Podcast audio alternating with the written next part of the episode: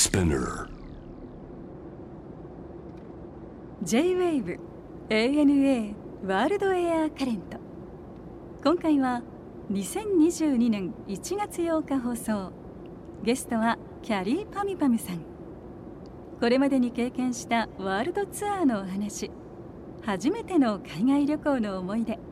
さらに昨年10周年を迎えたお仕事のことなど伺いました。去年がメジャーデビュー10周年だった。はいそうです。実感ありますか？あーまああっという間に過ぎていった感じあるんですけど、ん。年齢が18デビューしたんですけど今やっぱ28になったっていう、そうだな。まあそれちょっと違うわな。人生が結構びっくりしてますね。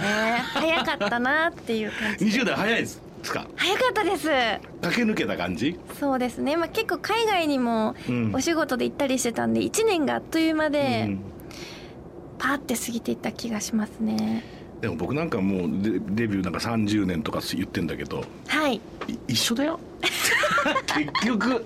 あのね何周年何周年とかほら周りが言ってるじゃん、まあ10周年目って初めてねそれだからあれだけど、このこの後、はい。また15年の時に周りが騒ぎ出すんですよ、うん。15年だなんだかんだっつって。で20年だっつってまたやるんですよ、はい。でも確かにすごいそのファンの方だったりスタッフさんたちがすごいお祝いしてくれてるので、うんうん。あ10周年のなんか重みを感じたりしてました。あいいじゃないでもね、そして今日はね、まあ、とにかくキャリーのその旅のねお話をいろいろと伺いたいんですけれども、はい。まあデビューしてからまあもちろん日本全国もそうですけれども世界中のまあコンサートしてきたじゃない？ワールドツアーを、はい。どどうですか？た基本的に旅は好きなの？とりあえず移動してさ大変じゃないよ大変ですよね。ね。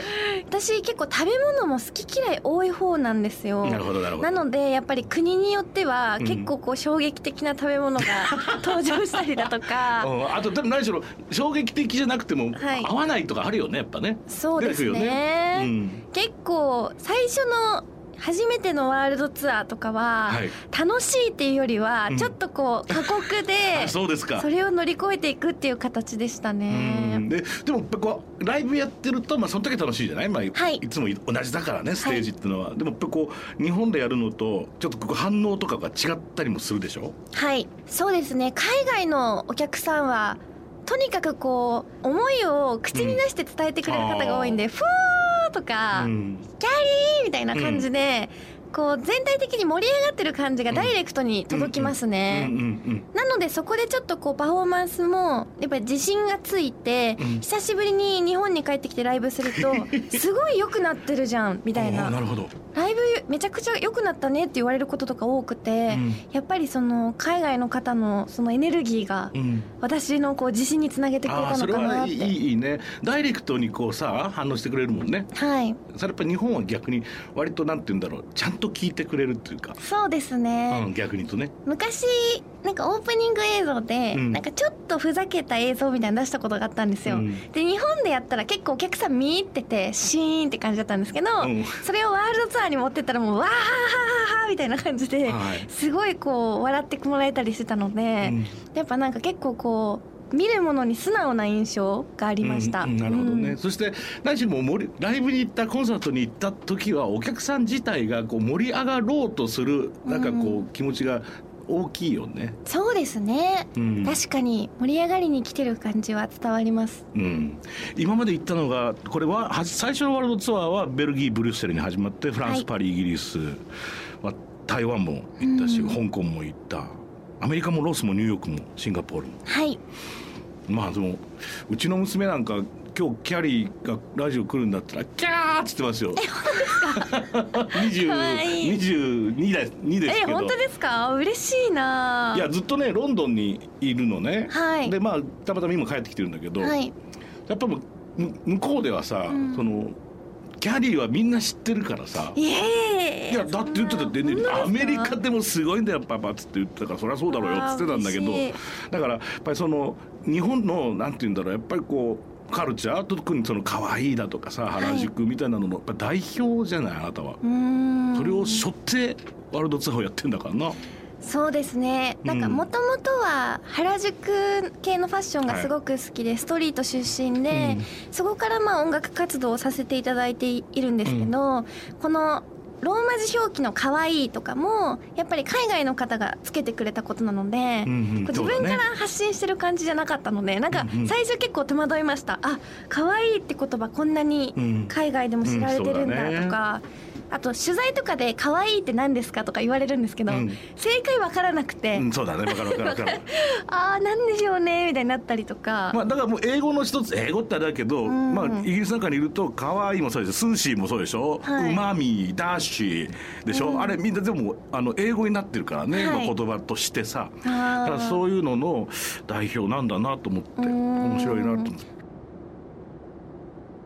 いろんなとこ行ってると思うんですけど、特に思い出の海外ということでシンガポールを挙げてくださいましたはい。あこれは？のそうシンガポールに行った時に、うん。あの両親もうん。一緒にそのツアーに来てくれて、あーなるほど。あのナイトサファリとかあの 大きい植物園とかにうんうんまあ両親も一緒に行って、うん。観光もすごく楽しめましたね。ああそれは楽しいね、うん。まあ、シンガポールはほらまあその今とにかくおそらく世界中のお金も集まってるだろうし、はい。とってもだから豊かになってるから、うん。世界中の人が集まるっていうことに対してやっぱり観光もいろいろあるもんね。なんかあの当時はい。出来たてだったのか、あのホテルの上にあプールのやつ？プールのやつとかも。世界一高いやつな。ありましたね。ちょっと横目で見ましたけど。行かなかったのプールは？行かなかったです行かなかねったかあそこみんな行くんじゃんねでもね。行ったりしますよね。ああそうか。でもあれが当時ガーッと出てきた頃ってことだね。なんか SMAPさんが CM やってたぐらいの時で、うんうんああこれ見たやつだみたいなのとか、うんだからマーライオンも、うん。あ意外と小さいんだみたいなマーライオン小さいって言うよねみんなね。小さかったんですよ。でもあのマーライオンののところがガーってこう水浴びるこう写写真撮ったりするんだろ？写真撮ったりしましたね。そのインスタ映えってみんなやっぱりね気にするもんね、はい。今ね楽しかった。楽しかったです。じゃあそれファミリーの時間も取れてってことだ。そうですね。ツアーの時ってプライベートの時間って結構持てるんですか？あはいあのー結構その会場入ってから声出ししてちょっといくつか曲チェックするぐらいなので、うん。普段。割となんだろう3時ぐらいまで時間あるんですよ、起きてから。はい、あの夜からライブだとしたら、うん、なのでその間に結構海外の動物園に行ってみたりとかね、うん。あと買い物してみたりとか、うん。割と観光を最近はしてます。でも過去 4, 4回ツアー回ってるんですけど、はい3回目ぐらいからちょこちょこ余裕が出てきてあなるほどね。それまでってなんかこう私そこまでこうストイックな真面目なタイプではないんですけど、うん。いやこっちはツアーできてるから遊びじゃねえんだよみたいなね。マインドがあってなんかずっとホテルでこうこもって集中したりとかしてたんですけど、うん。ようやくちょっと余裕が出てきて、うん。それはいいことね。っていうかそうですね。するとさ旅自体も楽しくなってくるもんね。はい。そうか10年経つのか。10年経ちますあのこの間うん深瀬さん、番組でご一緒した時になんか変な名前の子が出てきたと思ったっていやいや言ってくれてたんですけど鮮烈に覚えてんだけどなんかのテレビの音楽音楽番組それでキャリーが出てくるちょうどその後に僕らが僕とフミヤさんと一緒にいたんですよ藤井フミヤさんと。でフミヤさんが「キャディーパム言えるか!」っつって「キャディーパムパム言えるか!」っつって一緒にずっと盛り上がってたのを覚えてます。まあやっぱ名前のこととかは本当にずっと不思議な名前難しい言いづらいって言われてきてましたね。いやうん、みんなやっとだから普通に発音できるようになってきたんじゃないの？この口の動きが分かってきたっていうかはい。キャリーパムピャム言えねえけど。そうですね。私もなんかノリで名前つけたので でどうやって思いついたの？それえっとうん。もともと高校生の頃に結構金髪のウィッグとかをかぶったり、うん。ファッションがすごく好きだったんでこううん。友達からのあだ名みたいなキャリーってそれは呼ばれてたんですよ。うん。ででもキャリーってマライア・キャリーだったり、はいはい。映画のキャリーだったりたくさんあるから、うん。なんか人と違うことしたいよなと思ってうん。あのキャリーパンパムってこうひらがなで書いた時うのん。可愛がすごく 可愛かったので丸っこくて。これにしようと思ったら後から言いづらいっていうのが。字面で入ったんだけどみたいな。来ちゃって本当にたくさんの方にね言いづらいって言われるようになりました。でもこれが海外だとなんかキャリーパムパムみたいな感じで、うん。そんなにこう言いづらいみたいにならないんですよ。フランスとか。あそうかもね、はい。パムパムみたいな感じで。キャリーパンパンなるよね きっとねどっちかっていうちょっとおしゃれな感じで。とえ中国圏だとどうしてんの？私台湾だと、うん。カリークワイニョって言われてて。キャもうペって？カリークワイニョ。ああそうなんだ。でなんだろうと思ったらなんかキャリー奇妙な女の子みたいな なんかサブタイトルのあだ名みたいにつけられてて。うんカーリークワイニョって言われてもでも中国圏もそれだったかな。いやそうなるんだよね。基本的に漢字当ててそれの読みでいくでしょ、はい。僕なんてだって家チャーライ平らんだもん意味わかんないよね。誰？誰じゃね。だからラジオとか出た時は「おしい家チャーライ平らん」ってえって自分で言いながらああれってなるよねやっぱね、えー、まあでもみんなそれについては悩んでるんじゃない？だから英語圏の人もカタカナで呼ばれたら自分のこと分かんなくなるまあってもなってるよねきっとね。はいえ初めての海外っていうのはこれはロスでしたか？はい。あの高校生の時にうん「ジッパーっていう雑誌があったんですけど、はい。そこで私何年かちょっと読者モデルみたいなことをしていて、うんうんうん。なんかあの「パイレーツ・オブ・カリビアン」のプレミア支社にうん。行ってジョニー・デップに会おうみたいな企画があって高校生の時にそれで初めて海外に行かせていただきました。えジョニー・デップに会いに行ったんだじゃん、なんかあのレッドカーペットみたいなとこで報道陣に混じってうん。あのなんかこう指差しして写真撮るみたいな。あちゃんとアポ取ってい対談するとかじゃなくて？あ対談じゃなくてプレミア支社に会いに行くみたいなき イベントでした。電波少年みたいなやつか なんかそういうのあったんですよ。であのジョニー・デップさんをこう後ろにして指差しでイエーイみたいな写真撮ったりとか、はい。あとはその LA の街並みここが美味しいアイスクリーム屋さんだよとかそういうのを紙面で伝えるっていうお仕事で行きました。どうでした？えあのロスのは、うん、ファーストインプレッションどうでした？やっぱりすごくこう天気も良くて暖かかったしそのいろいろ古着屋さんとかも巡ったんですけど、めちゃくちゃおしゃれでいろんなものがたくさんあってテンション上がりましたね。まあ何しろ気候はずっと良くてみんなだからさ、ん。一年中通してね普通にあんまりこうスーツにタイとかっていう感じじゃないもんねああそこは。そうですね。ラフな。T シャツにねって感じだもんうねん。ローラースケートとかねあれとスうん。スクーターとかで走ってるしな、ビーチもすぐそこにあって、うん、マリブの方も行きまました？マリブは行けてないですね。はい。ダウンタウンで。まあでもロスはやっぱりそういうのが楽しいよね。ニューヨークとかとは対照的でしょ、確かに。ニューヨークはなんかこう、うん。ピリってしてる空気感がなんか街並みにありました。あと冬に行ったっていうのもあってめちゃくちゃ寒かっ冬のニューヨークは寒いんだよ。で夏のニューヨークはものすごく暑いんだたよね。あそうなんですか。だからそのまあ経済的にもそうだしカルチャー的にもそうだけど世界の中心なのにその天候っていう意味ではすごい厳しい、うーんじゃない？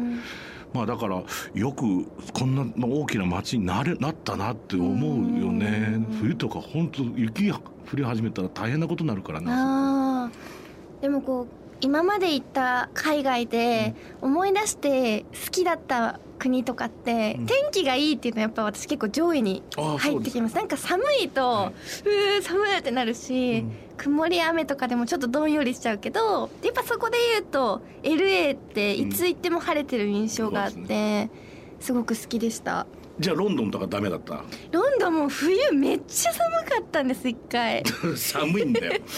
寒いし風暗いんだよ、暗いでしょ？何より。確かに。ちょっとどんよりしてましたね。うん。うん。いや本当にね、まあ、僕ロンドン住み始めて多分134年になっちゃうのかな。もう、まあはい。行ったり来たりだけど、でもあの心を開かないんですよあんまり。あの街は。そう。簡単には。だからあの曇り空もまあ来てもいいよ。どうぞ。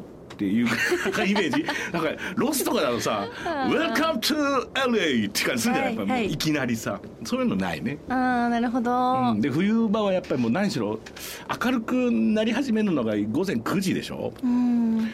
で暗くなり始めるのが午後4時だから。うん。本当にずっと暗いんだよね。へえ夜ばっか。それじゃあ博士さん住んでてもなんかこう体調的にも変わりますか？健康的に。健康的に。いやだあこう晴れたイタリーの空とか見たいなって思いながらそういう気持ちを持って曇りのところにいるのが好き なるほど。ロスとかも実はそんなに好きな街じゃなくてあそうなんで行くとなんか何していいのか分からなくなっちゃうんですよねじゃあ合ってるんですねそう基本的にネクラだから。え嘘でしょ？本当だよ。本当ですか？本当だよ。めちゃくちゃ明るい印象があるんですけど。だからみんな「イタリアとか好きでしょ」とか「うん。それこそロスとか合ってるよね」って言うんだけど、はいい、やーちょっと結構ですって感じで す住むには。そうなのよ。だからうん。1週間バケーションとかならいいけどあそこに住んじゃうとなんだか遊んじゃう気がしてね。まあー確かに。あほんと晴れてるとねなんか晴れてるとどなんかしなきゃみたいな気持ちになりますもんね。出なきゃみたいな。遊ぶのはいいんだよ。だからはい。遊びに行く時はいいけどさ、毎日遊んでるわけにもいかないもんね。真面目。あマジ最近香りをプロデュースするお仕事もはい。そうなんです。最近あのノスタルジアシンドロームといううん。ブランドを出したんですけど、これどんな意味を込めたんですか？面白い名前ね。あ本当ですか？これは、えっと、そのブランドの中で金木犀の香りっていうのを最近出したんですよ、うん。であの私の実家の方に、小学校の横に大きい金木犀の木が立ってて、小学生の頃に帰る時うに、ん。あれたそこでこう止まっていつも深呼吸してたっていうのをふと思い出して、うん。で最近結構まあお仕事忙しかったりちょっとこうコロナ禍とかはでい。リラックスできてなくてでああの小学校の頃に嗅いでた金木犀の香りをうん。もう一度その自分のうん。プロデュースとしてうん匂いを蘇らせたいっていうのをふと思ってでやっぱりその昔のあの時の香りを嗅いで、うん。その昇進に帰るみたいなはい。感じにしたいなと思ってあのつけました。いやあのね僕も香水ってあの香りに関することがすごく好きでー。香水マニアなんですよ僕実は。わあそうなんだ。わあ今日博士さん持ってくればよかった。えちょっと送ら何よせてくださいあ後で。すみません。いやいや金木犀のやつ、はい。あいいね。あの香りっつうのはとにかく記憶と一番こう連結するだと思ってる。僕の場合は特にそうで、まあ、小小学校ぐらいからの記憶もなんかこう例えばうーん自分も4歳からバイオリンやってるんだけど小学生の頃通ってたバイオリンの先生のきょ、そのお家でいつもレッスンするんだけど週に1回。その香りとか今いまだに思い出せるんだよね。ええでおばあちゃん家の香りだとかうん。あーもっと言うと仕事始めてからだとかもうずっと全国ツアーを、ね、30年やってるからさ、はい。そうするとあそこのホールのあの楽屋に入った時の香りとかすごっ。を覚えてるの。へえ。でそれでなんかこう直結して記憶と。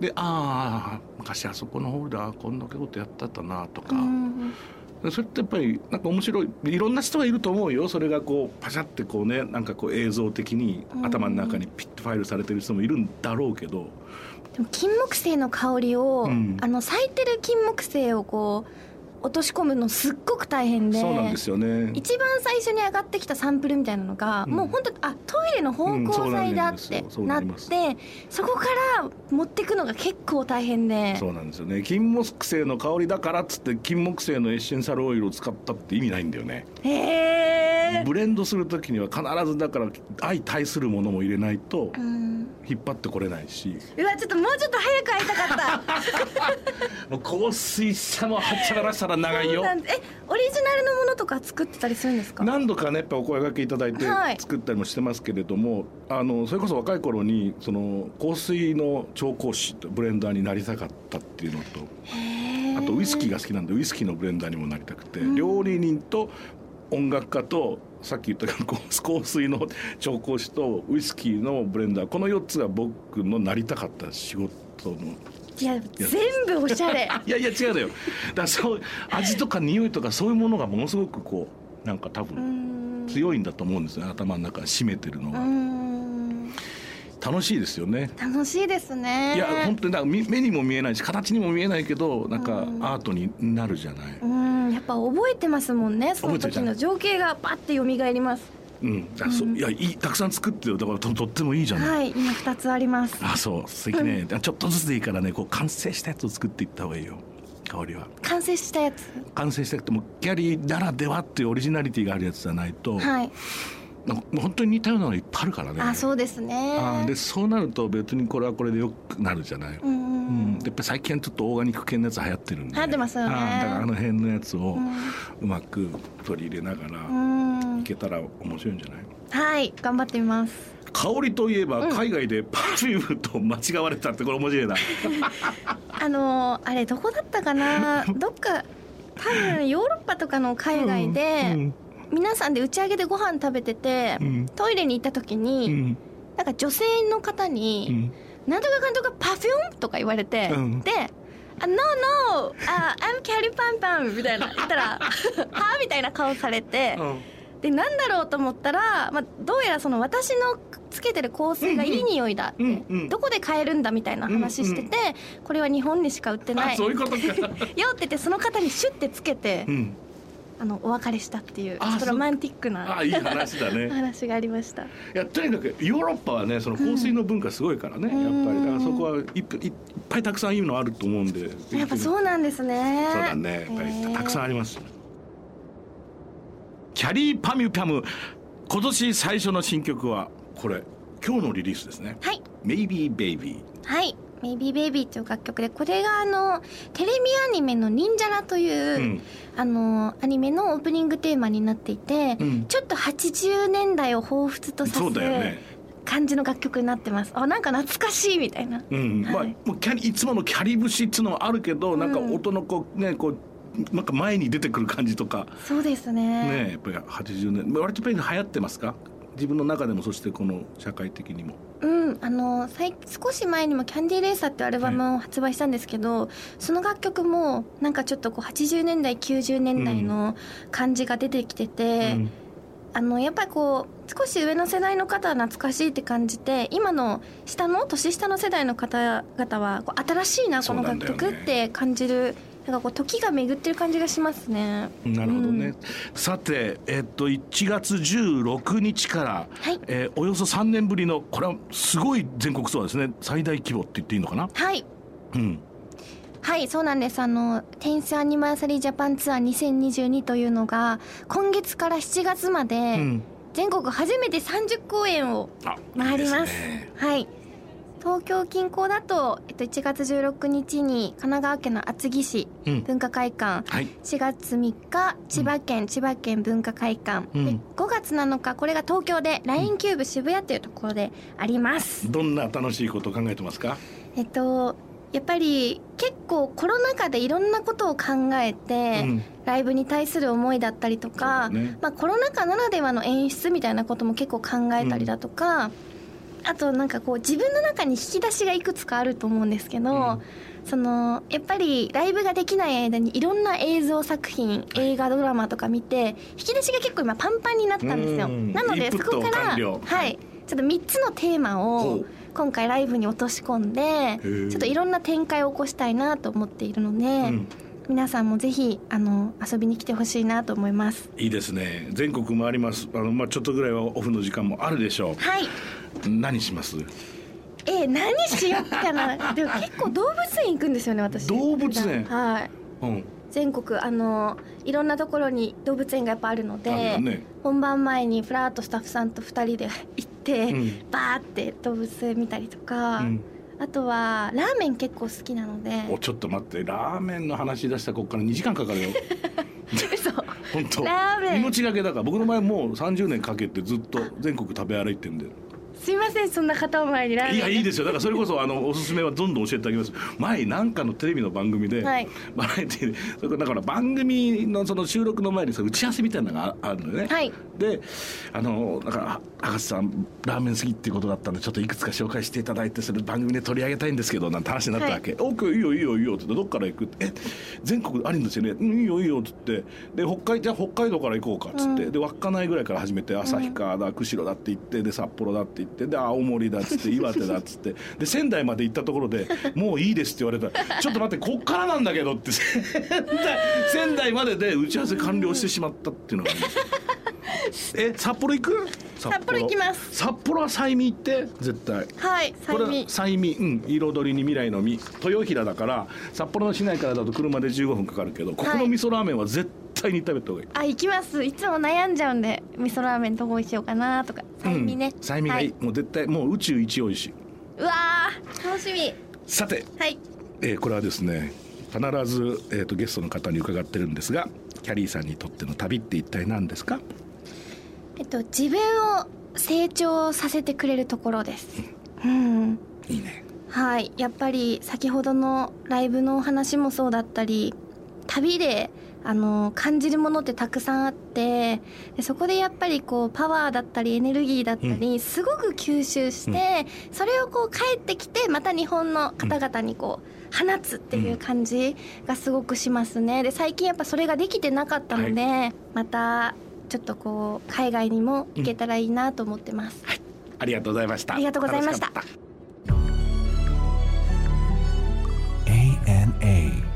World Air Current.